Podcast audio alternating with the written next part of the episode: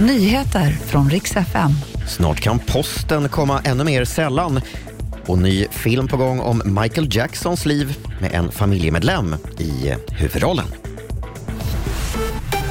God morgon. Posten kan komma att delas ut ännu mer sällan i framtiden. Regeringens utredare vill att Postnord ska få tre dagar på sig att dela ut brev istället för nuvarande två dagar, det rapporterar TT. Sen år 2000 så har brevvolymen i Sverige minskat med 47 procent och den här nedgången väntas fortsätta. Sverige har blivit lite mer korrupt som land, i alla fall om man ska tro organisationen Transparency International och deras årliga korruptionsindex. Sverige ligger fortfarande väldigt högt i världen men halkar ändå ner till sämsta nivån på 11 år.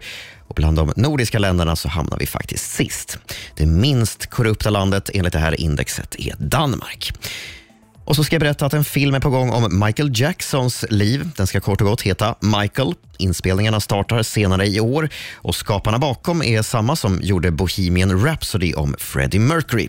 Och vem ska då spela huvudpersonen själv? Jo, Michael Jacksons brorson Jafar Jackson, son till Jermaine och eh, ja, han har också släppt egen musik på sistone som låter läskigt lik sin farbrors musik. Nu är du uppdaterad med det senaste och jag heter Robin Kalmegård.